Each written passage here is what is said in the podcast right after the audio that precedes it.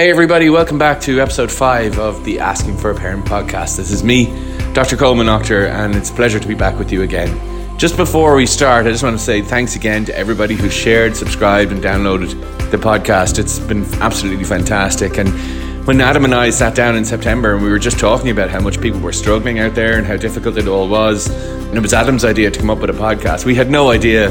We'd never made a podcast before. We'd never done anything like this. And so we didn't have a clue how well it would be received or how far the reach would go. And really what has happened has been absolutely phenomenal. And we're just really, really grateful for everybody who's listened, shared and gotten your questions in. And if you have any more questions that you want to get in, you know, for the listeners' questions episodes, you just can get through to us on askingforaparent@gmail.com or get us through the Instagram, Twitter and Facebook pages. Anyway, on to today's show. It gives me great pleasure to introduce my guest this week to the Asking for a Parent podcast. Today's guest is someone who I've never met before, but I feel she's like a friend to me because she's been a part of my last 10 or 15 years of my life so much. And that's a credit to her ingenious broadcasting ability. This lady's CV is far too long to go into, but if you were like me, you were introduced to her on the Today FM Ray Darcy show years ago, later to see her on the brilliant TV show The Panel, and more recently as the anchor of Ireland's Fittest Family. And I haven't even mentioned her success as the champion of Dancing with the Stars. So yes, you've guessed it. My guest is on Asking for a Parent podcast this week. It's the wonderful Mairead Ronan. Mairead, thank you so much for giving me the time. I really appreciate it, and it's lovely to get a chance to chat to you. What an intro, but I'm delighted to talk to you. Because I've heard you many times on the radio too, so we've listened to each other. How are you doing, Mairead? To give the listeners some perspective, we're about to go into lockdown 2. We've been through lockdown 1, and we're on the eve of that at the moment. So how is it all going for you? How are you managing it? Not great. I'll be honest, not good at all. I struggled over the last few days with, you know, the rumor mill, the leaks, the will it be 4? Will it be 4.5? Will it be 5? You know, is Dublin doing better? Will the rest of the country be 4? Will Dublin be back to 3? You know, 3.5? Where is it going to go? Will the schools still stay open? And, you know, both myself and my husband are self-employed. We have been here before and we had no childcare during the first lockdown. So, and both of us were deemed that essential workers. So I couldn't work from home. I couldn't broadcast a radio show with two babies. I mean, you know, a 3-year-old and a 1-year-old at the time of lockdown 1. And Louis was very, very busy in work. So he would do the mornings. I would do the radio show. As soon as I got home, he would go to work. And he would come home late in the evening after they'd gone to bed. And the thoughts of that again, hanging over me over the last few days, really didn't feel good at all. So last night when I watched Micheál addressing the nation, I was somewhat relieved to hear that the schools were going to remain open. And I was somewhat relieved that we were still allowed to have childcare because we have the most amazing childminder. I have had the same childminder for 12 and a bit years. Wow. So she's part of our family, and she's got her own family, her own husband and 3 kids, but she's, you know, we've kind of keep her in our family too. And so I'm delighted to hear that at least that part is still going to be okay. But I'm really devastated for so many of the businesses around. I see them all the time around Clontarf where I live. I see them all around Today FM, and they have behaved so well. From the hand sanitizer at the door, not allowed to enter unless there's a mask, only allowed to enter when there's maybe 2 or 3 people in the shop and no more. And you just have to feel so sorry for them right now. They're closing and you feel they're kind of going, what have we done wrong? And I don't know, it's like it's reminded me of a collective punishment that one of my son's old teachers did. So kind of bringing it back to parenting here a little bit. But so he had this brilliant teacher when he was in either 4th or 5th class. And this teacher decided to never discipline just one child in the class for doing something wrong. So if one child misbehaved, you know, joked or laughed or talked during class, the entire class was punished. And it was a thing to see if they would work together as a team. So like people would say, oh my goodness, Paddy, why did you do that? Paddy, you know that we're not going to get golden time on Friday now. And it was an interesting one to see. I kind of thought it was unfair. You know, you were punishing 28 boys instead of just one. And the situation we're in right now as a nation feels like, yeah, my son's third-class teacher because so many people have behaved really, really well, yet collectively, I think we're all being punished. I know punished is the wrong word because we have to do this, but I just feel, I feel so sorry for like the smaller businesses right now. But anyway, there you go. Yeah, no, it's huge. I mean, I think the point of, you know, collective guilt is an interesting dynamic, you know what I mean, from the point of view of whether it works or not. But I do believe that the messaging is aimed at 10% of the population as opposed to the 90 who are doing what we're supposed to be doing, you know. And if anyone knows anything about psychology, it's about incentivizing the people who are doing it right. And I think when we've done all this much work, which it is work, end back up here is a bit unfair. Yeah. It is. And anyway, I find the kids are struggling a little bit. And my middle child is struggling a little bit. She's 4 and she just cannot understand why we can't have people in the house, why she can't go to Zoe's house, why she can't go to Lily's house. You know, why can't I have a sleepover in Erica, who's her cousin? Why can't I go and sleep in Erica's house? You know, and it's just the virus. It's the virus. It's the virus. That's all I'm saying to her. But, you know, she's 4. It's tricky. And it's a real issue for children. They don't have the understanding of us. Do you know what I mean? And so we're asking an awful lot of 4-year-olds to just you know, keep adjusting and adapting and everything. And your point about the working from home and the parenting from work and all that stress that goes with it.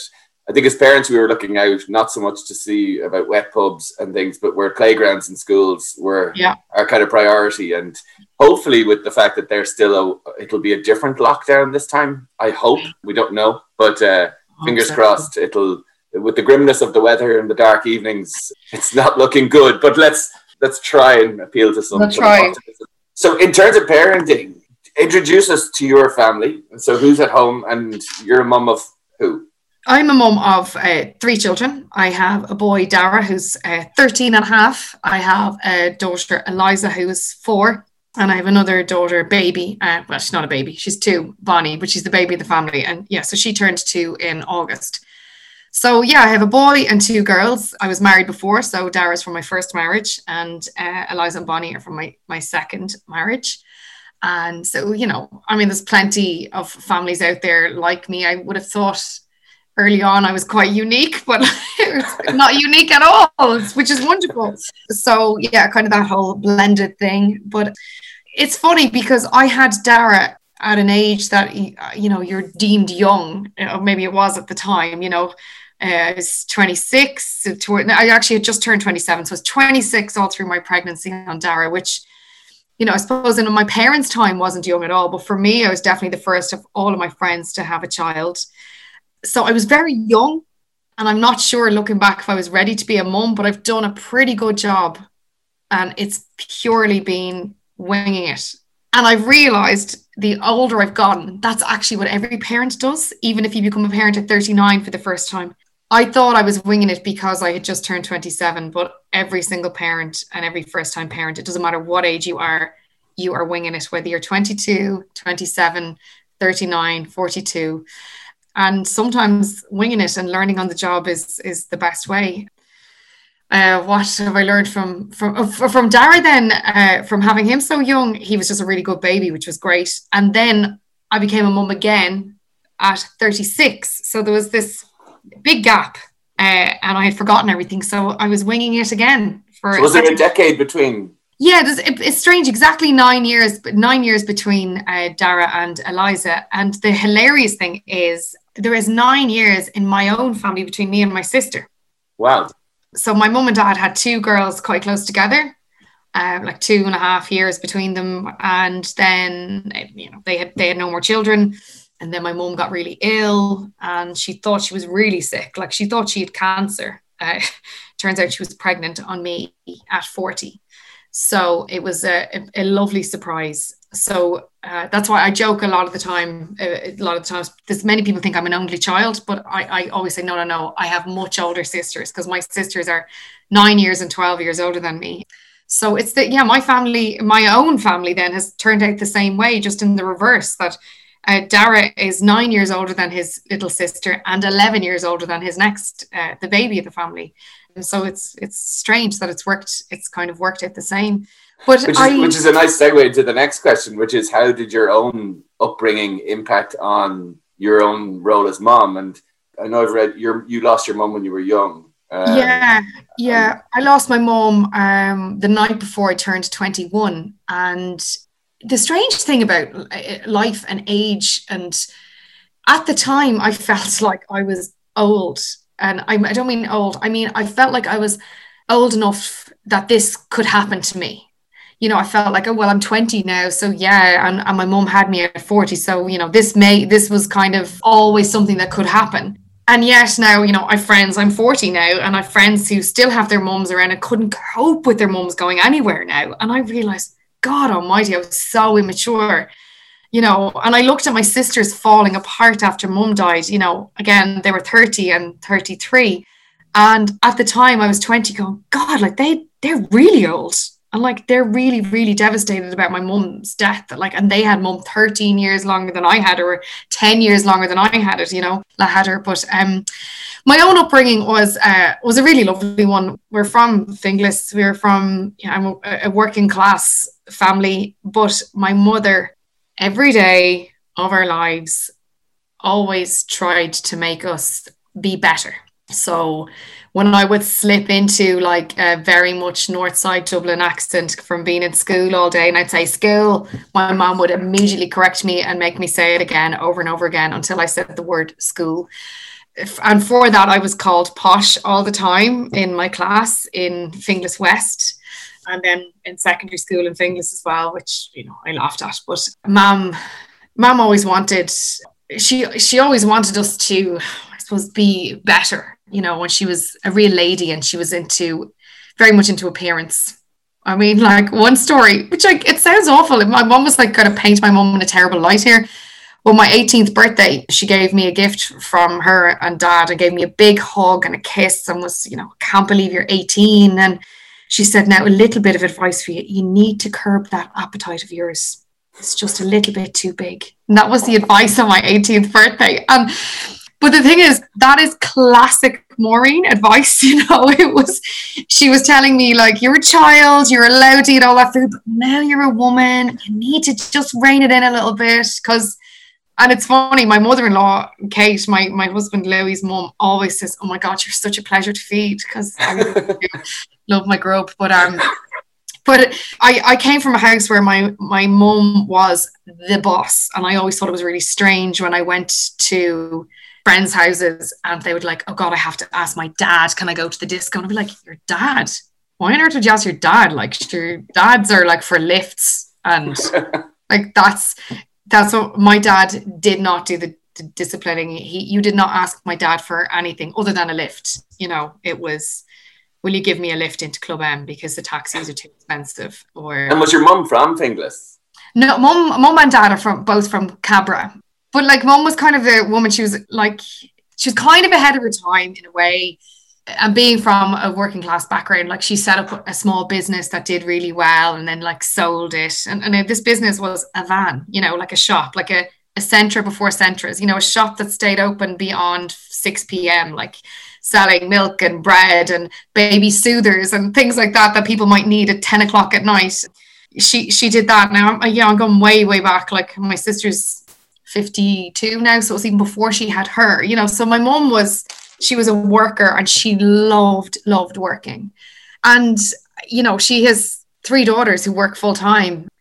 I can't imagine giving up work. I mean, I love work, and I think I love work because of my mum and dad. You know, work is not just about your salary. It's part of your social life. It's part of what you do. And that's kind of the house I'm from. So in your growing up, kind of doing your best and being the best that you can be was important. Work ethic was important. Oh, work ethic was really important. Like and on the flip side of that, again, not to criticize, my parents were amazing. But on the flip side of that, downtime and relaxing and, you know, kind of doing nothing was not a good thing, you know, right. So that was not a good thing. So I have found I struggle with just sitting down. And I think like this year, there's been no holidays, you know, we haven't been able to go on a holiday this year. So I had a week and a half off in April, and we were obviously in lockdown at the time, and we were in the 2-kilometer lockdown. So I couldn't go anywhere beyond literally our area. And I found what I did was sort out the house, tidy at the hot press, sort out my daughter's wardrobes, take the clothes out that don't fit them anymore, clean skirting boards, tidy out the attic, fix the place up where we keep the Christmas tree in April. And because doing nothing and relaxing, it wasn't in my upbringing at all. It just wasn't there. So how does that translate into your parenting now? I probably have a touch of it as well. I mean, my husband is very good at just saying, leave that, sit down. We're going to watch the movie at 6:30 on RT. I don't care what one it is. Or he's very good at, we're going to make hot chocolates and just sit down, and or we're just going to walk the dog. And yeah, I just find sometimes I'm a little bit of a hamster, you know, just keep going. And that's not real lockdown mentality. Really. It's not real lockdown mentality. And like, my dad is 82. He is so healthy, and he is go. He doesn't stop.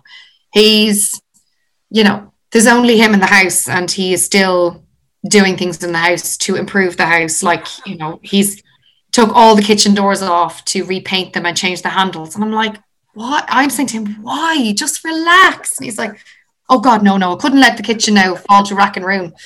But that's... You might be a bit like your dad too then, Mairead. I hope. Well, Jesus, I hope I have his health. He's like a creaking door. Like, that's all. He's got nothing wrong with him, but just like, you know, he's got like a slightly sore left foot. And that's, and at 82, that's incredible. Yeah. And he looks like he's in his 60s, a cheek of him. Yeah, he looks really old too.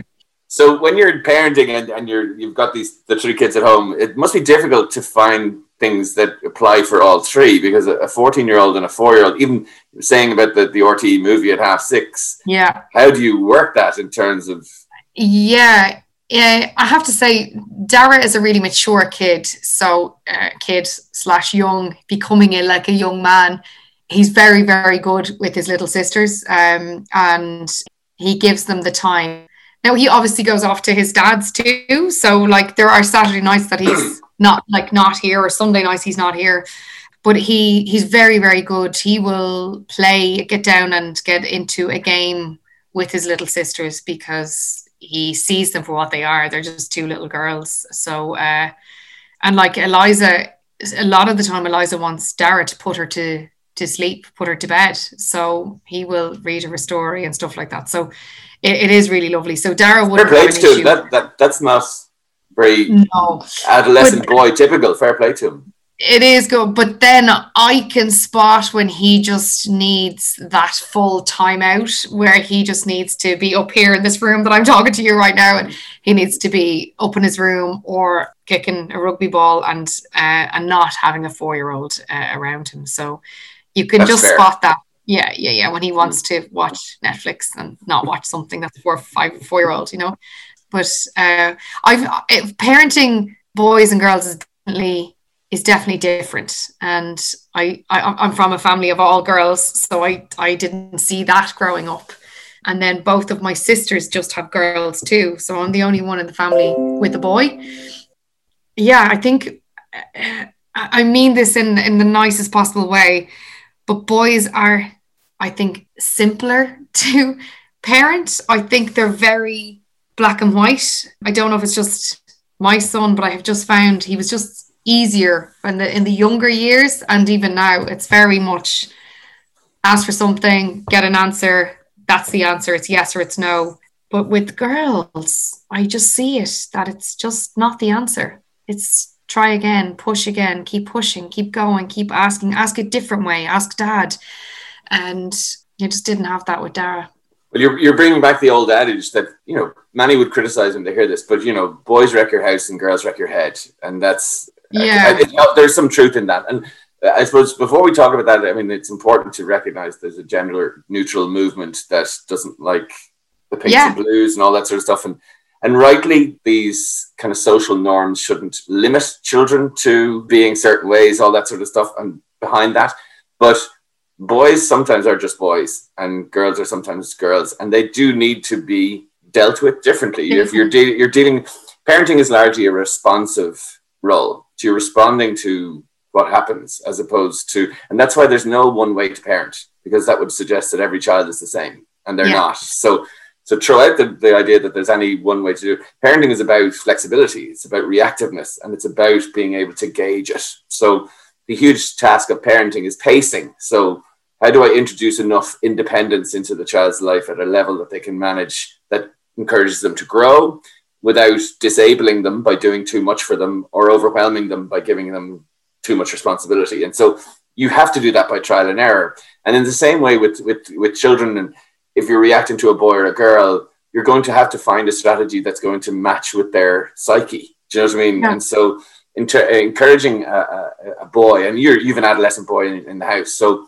my guess is that, you know, deep and meaningful emotional declarations of what happened in school today probably are not par for the course of that. So expecting that would be unfair, you know, whereas the girls they're still very young, but they may well give you a full breakdown of Tara said this and Marie said that and they fell out with this. And so you have a lot more to go with. But your response as a parent is going to be different, because the problems that they come with and the manner in which the problem comes to you is different. So you're going to have to be different in how you manage it. So is there a different way to parent boys and girls? There is a different response because you're dealing with different things. And what would be the different challenges that you'd see between Dara and the two girls? It's Eliza and Bonnie. So Bonnie's Bonnie's only 2, and you know, she's kind of rearing herself. We keep joking that she's going to move out when she's 13, because she's just looking at Eliza, so she kind of thinks she's 4 as well, even though she's only 2. So she's trying to do all of the things that she's doing. But with Dara, it was just, I don't know, it was just very much the answer was the answer, and it still is with him. Like, if he says, "Can I do X?" and I say, "Well, no, you can't because of the guidelines right now," it's like, okay. He won't say, "Oh, but Paddy's doing it," or "Connor's doing it," or whereas with Eliza, I get that right now. I just find, and Eliza is very much into things, and like just stuff, like just from bobbins to hairbands to Barbies to balls to colours, and she wants stuff, and he didn't. And yet they've been raised in the same house. So I just find it, I find it fascinating that two children can be brought up in the same house, yet have very different, very, very different personalities. And then, you know, so when I just had the two of them, I was like, oh, wow, this is a boy-girl thing, you know. And it could be, but I think, Mairead, what I'm going to talk to you about now is an inside secret, and no psychologist or psychotherapist will ever talk to you about this, because it's something we don't understand, and it's a thing called temperament, right? And it's incredibly influential in who your child becomes, and there's nothing you can do to change temperament. They just have it. That's who they are, and you have to work with it rather than against it. Do you know what I mean? So let's take Eliza has an inquisitive temperament. She has she sees things as a little bit grey, and if there's grey, there's space to move it. You know what I mean, or to change it. And so there's an ingenuity in that. You have to admire her for not just being accepting of it, and you'll want. And it's really interesting because with teenage girls, the worrying things when you're doing an assessment of a teenager is a parent who says, "I've never had to raise my voice to her. She's such a good kid. She's so compliant." You're going, that sends red flags off for me all the time, because this child has no voice. Whereas, and girls use their voice much, much clearer than that. Whereas boys tend to behave. They don't. So if you think we're all emotional, cognitive and behavioral beings, so we all feel, think and do. Boys feel and do. The thinking's not so much in there. Girls feel loads and think a lot more and do probably a lot more as well. So the issue is that you're going to see there's much more visibility in terms of a girl. But one of the difficulties around teenage years and when they get to that older thing is tolerating grey, because childhood is very black and white. So you've goodies and baddies, cops and robbers, and everything's very clear. Where things start to get complex is when you hit the grey phase, and you'll probably hit it with your girls around 5th or 6th class, where they'll start to go, "She's really nice and she's friendly, but she's kind of mean as well. And how can she be mean and friendly? And how do I, you know, mix those two things together?" And girls will hit into that and clue into that around 4th, 5th class. Boys don't, I think, ever hit into that. There's just kind of, they see things very categorically, and again, I'm going to probably be attacked for generalizations, but just because it's stereotypical doesn't mean it's not true. there is an issue with that.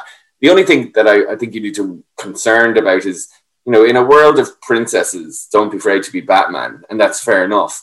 But don't be afraid to be a princess either. That's what you want. And if she's into that stuff, albeit because it's a social construction or just because she likes that stuff, allow her to be that too. Just because you're girly doesn't mean you're going to be a victim of the patriarchy or anything like it.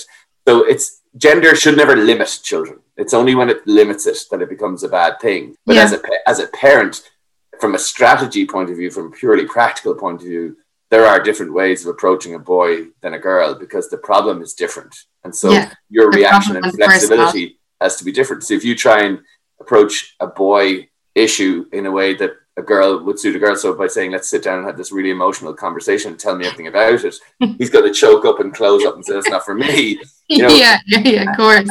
And if you say to Eliza, just go in and deck her tomorrow, you know, she's not going to find that satisfying because you're not going through the problem. You're not talking me through it. So yes, they're different species and therefore they'll bring different issues, and therefore as parent you have to be different. But never subscribe to the parenting book that says this is how you do it, because that's rubbish, absolute nonsense. It is about trial and error, and it's about trying to get it as right as you can. That's the thing, as right as you can. Like, so right, you know, before 2020 I never had a 13-year-old boy before. So this is my first time having a 13-year-old boy, and I've also never had a 4-year-old girl before who's, you know, so verbal and has big personality. So I find even as a parent, each stage is a different stage. Like, it's very easy to parent a baby, you know, because they just, I don't, you know, you're sleep deprived, but it's very easy to just feed them, change them, take them for fresh air. It's when they start to move and have personalities, I think that's when parenting really becomes challenging. It's a funny one, because I think before that people tell you, oh, you're going to be so tired when you have that new baby. And actually, you can be exhausted when they're 13. Mm-hmm. Worrying about things too. So anyway. It's just a different sleeplessness, right? A different one. Waiting for him to come home from parties and whatnot. Oh, God. But I think you're right. I mean, and I think certain parents are better at the baby thing, and some are better at the middle child, like, activity thing. Like, the three phases of childhood are the toddler tantrum-y kind of thing is difficult. You need to have the patience of a saint around that. Okay. And then that busy bit in the middle is all activities. So you're going to, like, taxi person, going to gymnastics, and then going to this and then to that. And then in the teenage years, you have to, again, embrace the kind of patience of a saint piece. But it's a bit more verbal and articulate. So you need to be able to... And what I'd say to any parent is trying to keep the lines of communication open for the teenager, because it's all about approachability. Do you know what I mean? Because, like you said about your eldest boy, he's trying to find his own independence, and that involves privacy, and that involves his own space, and it involves him being quieter, and it involves him, you know, finding his own world. And we have to allow that a little bit. There's definitely a fine line, isn't there, between at that age being their parent and being their friend, because obviously you want to be the friend they come to talk to, but you also have to be their parent, and I think that can be a tricky one. Yeah, and I think all these things are aspirational. Do you know what I mean? Everything about parenting is aspirational. You're not going to nail parenting all the time. Nobody does. Do you know what I mean? I've said it before. You know, we're all just trying to do the right thing all the time, or make up for it when we do the wrong thing. And that's what parenting is. So we need to give ourselves a break in that way. But the issue around the balance between friendship and parenting is about containment, right? And I've given this piece of advice a few times, but I just think it's crucial. If you can get your teenager or preteen to know the difference between what is being listened to and what is being agreed with, and establish that difference really early on, because that's the biggest miscommunication. My mom doesn't listen to me. She does listen to you. You said you want to go out till 3:00 in the morning. You're 13 years of age. She listened to it. She's just not agreeing with it. She's saying you have to be in by 9, right? And so establishing that understanding means you're not friend. And being a parent means giving your child what they need, not what they want. Yes. And what children want is oftentimes not what they need. And your role as the parent, as the adult in the room, is to say, I know you want that, but this is what I think you need. And that's but that's where the crossover, that's where you can't be friends. Because friends will just give you what you want. They don't tend to give you what you need. And there's enough out there that's giving children what they want all the time. So the role of parent has become even more important than ever before. And I think I'm probably touching on something you wanted to take up next, is that kind of social media issue where, you know, the algorithm of social media, Mairead, it just gives us what you want. So if you're looking up donuts all day, it'll just keep giving you donuts. There's no point in the day that the online world says, Mairead, you know, it's 5 o'clock, you've had 17 donuts, would you not try a drop of water? You know, it's not going to do that. It's going to keep giving you what you want. So you have to regulate yourself as a user and say, okay, now I'm stepping back, or now I don't want to do this anymore. And regulation is one of the hardest things to do. We know around food, around diet, around exercise, trying to be disciplined is one of the, managing human desire is a real problem. So for teenagers who are pretty poor at regulating, you're asking them to do an incredibly difficult task, self-regulating in a world that is basically a village of desire. What you want, we'll give you. So if you search anything on YouTube, we'll keep giving you more and more. And we use the algorithms to know what you like. But they'll also, the algorithms will kind of hack your vulnerability as well. So if you're looking up weight loss or you're looking up something kind of nasty or sinister, it'll just keep giving you more and more stuff on that.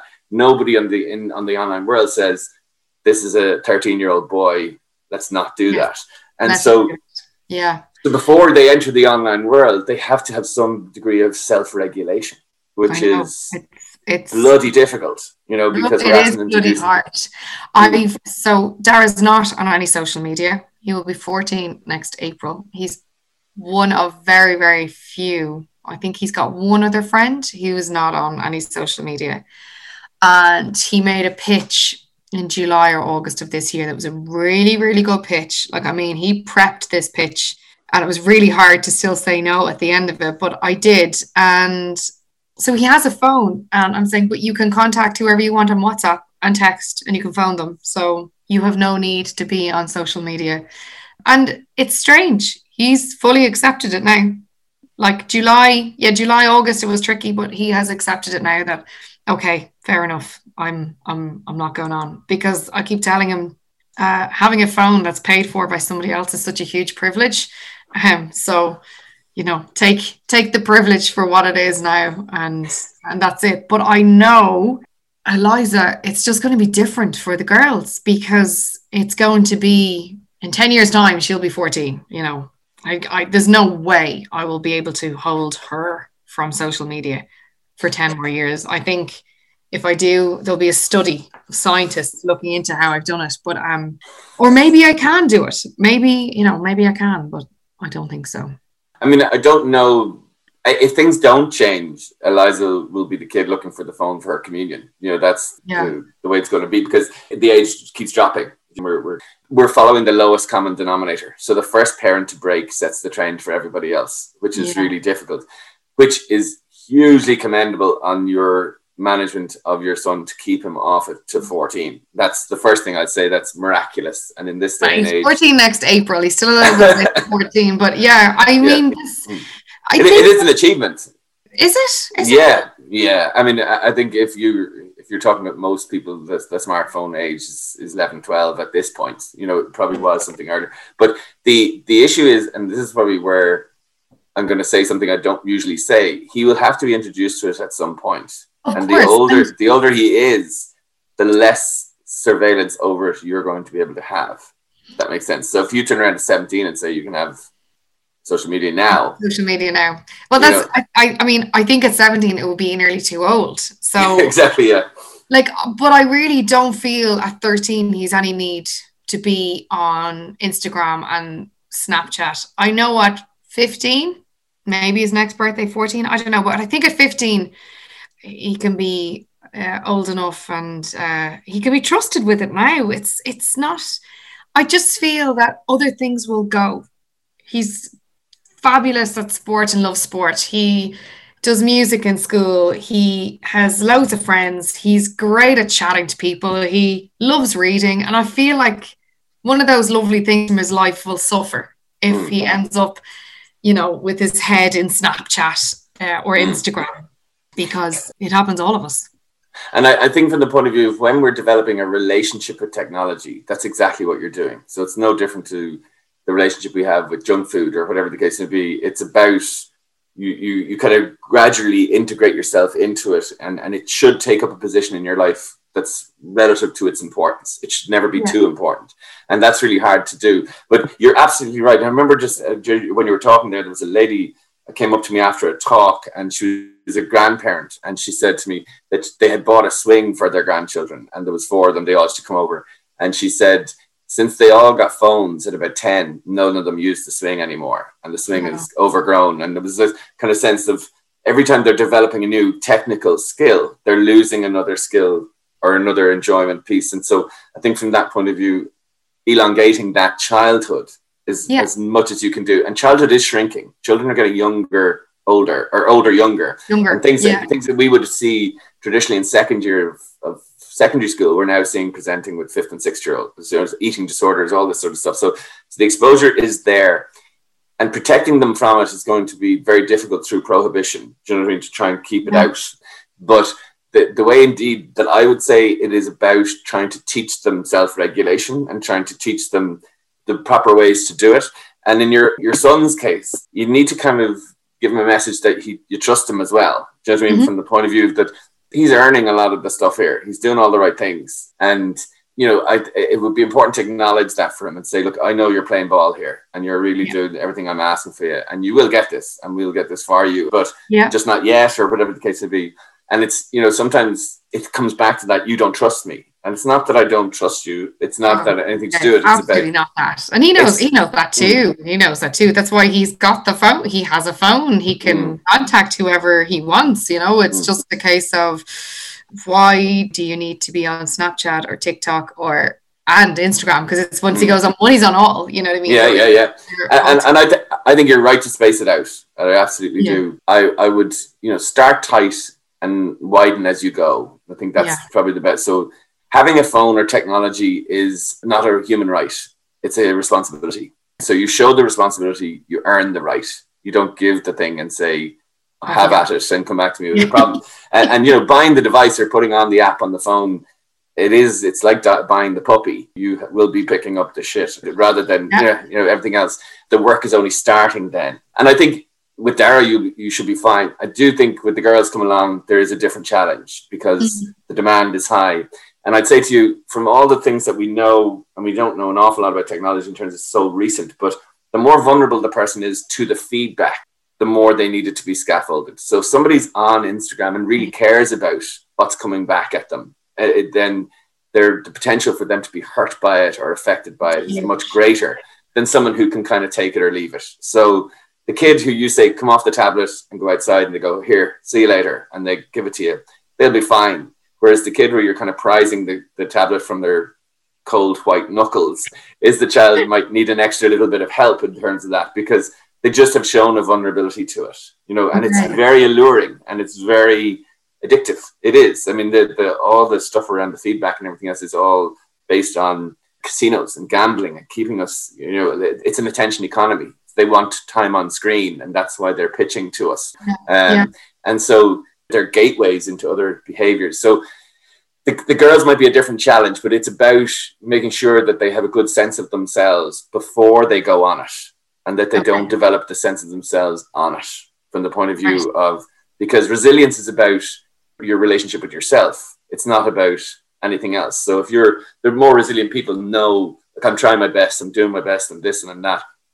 That's the thing. Children who have that do better online and offline, and they're just more resilient to things than children who don't. And I'd say to you, and I've said it in all the podcasts because it comes up all the time, don't mistake self-confidence with self-worth. Okay. Do you know what I mean? So self-confidence is how you portray yourself and project yourself outwardly, whereas self-worth is your relationship with yourself. So if you come off a show and everyone's going, Ray, you're amazing, fantastic, and you're going to have things. But if you think you were rubbish, your truth is the only truth that matters. Do you know what I mean? Okay. So the issue is to try and get them to really have that inward relationship with themselves about, doesn't matter how good you are at hurling, or how fast you are, how quick you are, how bright you are, how kind are you, how meaningful are you, how generous are you, how loyal are you? And those internal variables, we're living in a world that really that stuff is not being valued. It's all, and I refer to it as the kind of Tinderization of society, where everything is your front picture, your profile, your witty one-liner, so everything is front of house. because you risk, if you don't have the good front of house, you don't get swiped left or right and you don't get seen. So your children and our children. People, okay, the next generation, you know, won't have as much depth. The risk is that we become a performative society. And the risk is that, and I've seen so many teenagers who are saying to me now, and this is not, I'm in this game for 25 years, but in the last 5 years, they're saying, I spent my whole life being who other people wanted me to be, and I forgot to be myself. And it's really about that authenticity. If you're authentic, whether you're good at something or not, is irrelevant if you're yourself. And it's the worry that I have is that culturally, we're becoming performative. So it's about a currency. It's about numbers. It's about how you portray yourself. And that's what the online world and the narrative is about. It's about gratification. It's not about fulfillment. You know, everything about technology is gratification based. It's not fulfillment. So if I go to the gym today for 9 hours, I'm not going to look any different after the 9 hours. But if I went 20 minutes 3 times a week for 6 months, I'd see a difference. So that's a fulfilling experience. Whereas the gratification of press that, get that is where that's the narrative that we're getting seduced into, if that makes sense. Do you know what I mean? Yeah. So it's really about, and I'd say to all parents, just try and hammer home the internal variable that, you know, you're and reward, catch them being good and tell them about all the things that they're good at that doesn't involve league tables, medals, prizes, stars. It's about kindness, generosity, meaning, and the value system that you took from your parents, work ethic, drive, you know, all that sort of stuff, keeping busy, productivity, you know, being there for each other, all those things. Don't throw that out with the bathwater because, you know, we can be taken aside by the avocado brigade that are telling us all this sort of stuff's important. We have to do this and we have to do that. Parenting is it like a reward system? And I don't mean like a system. So rewarding kids for stuff they do is definitely still a good thing. Like you reward the stuff you want to see more of. Okay. Right? So if you're like, only rewarding their skill set, that's all they think you want to see. Do you know what I mean? So if you're rewarding, say, Eliza, for sharing some of her favourite toys with Bonnie would be... Catching them being good. That's the time to give the prize. Okay. When they're in there, the two of them, quiet and playing together, you go, great, I'll get time to empty the dishwasher, I'll do this, I'll get that done. That's not the time to leave them alone. That's the time to go in with 2 mom sweets and go, great stuff, girls, loving this. Yeah. Catch them being good, because childhood is about visibility. I want you to see me. And if you only see me through my misbehavior, or the more you listen, the less I shout.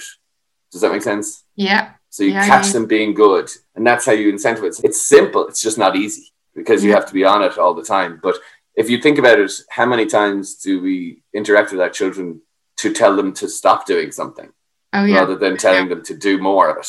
Do you know what I mean? I know. And again, and I always said that, which is pre-COVID, but I used to say to people, count how many times you tell your children to hurry up in one day.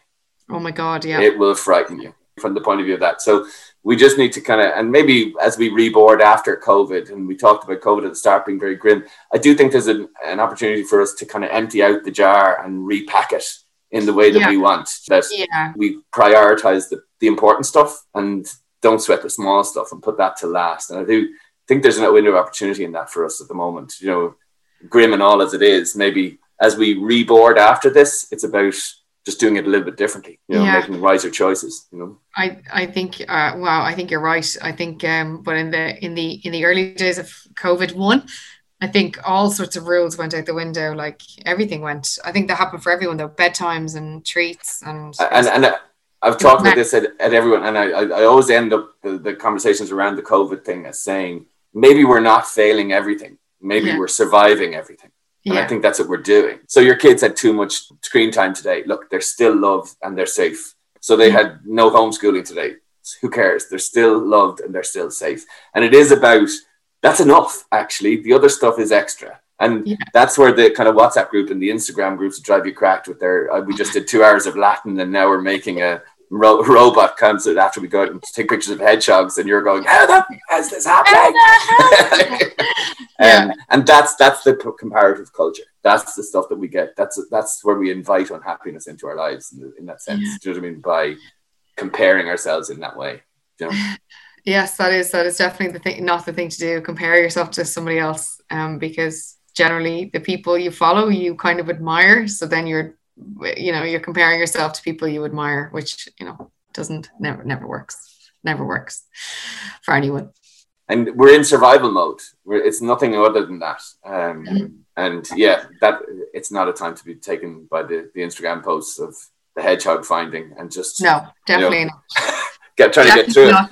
No. But listen, Mairead, we've run out of time, but just one last question that I'd like to ask you. If we can imagine 20 years hence and you're sitting on a Sunday afternoon reading the newspapers and yourself and your husband are there and the children are all grown at this stage, what would you like to be able to say, I did okay? How would you like them to be? Oh God, I hope they are happy. I hope they're in happy relationships. And if they're not in a relationship, I hope they're happy, but they strike me as children who like company. So I think they would like to have someone in their lives. So in 20 years' time, when they're 22, 24, and whatever, 34, gosh, maybe Dara will be married, you know, have a nice partner. And that's what I would like. I mean, and I think if that's where your value system is, and it's a really good one, it is about the relationship with themselves. You know, if they can love themselves, they will demand love of other people. And it's always the case of, you know, our voice to them is the voice that they hear inside their head. If we're telling them really valuable stuff, not that they're special all the time, they don't need to hear that all the time because that just becomes white noise. But if they know they mean something, and I think it's something your parents did very well in terms of for you, it was about, you know, you have a value and you need to own that. And even when your mother was saying, don't say school, say school, she was setting that value on you as well as on things that and how you should approach life for yourself, because I think she's saying you deserve it. And I think she was right. She was good. It's funny how I've ended up living about 30 seconds from the place she worked and loved. She absolutely loved Clontarf Castle where she worked, and I live like, about 30 seconds from the entrance to Clontarf Castle. So it's really funny. I've ended up living so close to her place she loved. So it's nice. I get to think of her every time I walk by the door. Well, as a psychoanalyst, you better not open that conversation. Oh, really? Where did it go? Listen, Mairead Ronan, that is absolutely fantastic. It has been such a pleasure to talk to you. And thank you so much for giving the time. I know you're really busy and I really appreciated you coming on the Asking for a Parent podcast. And if anyone has anything they want to comment about that myself and Mairead talked about, you can contact us on at Asking for a Parent on Twitter or askingforaparent@gmail.com, and we'll get to your questions in the next episode. But Mairead Ronan, thanks for now. Thanks, Coleman. I really enjoyed it. Cheers. All the best. Thank you. Thanks. Bye-bye. That was the wonderful Mairead Ronan there, and I hope you enjoyed that conversation as much as I did. And we've some great episodes coming up, so keep listening. But until then, stay safe, take care, bye for now.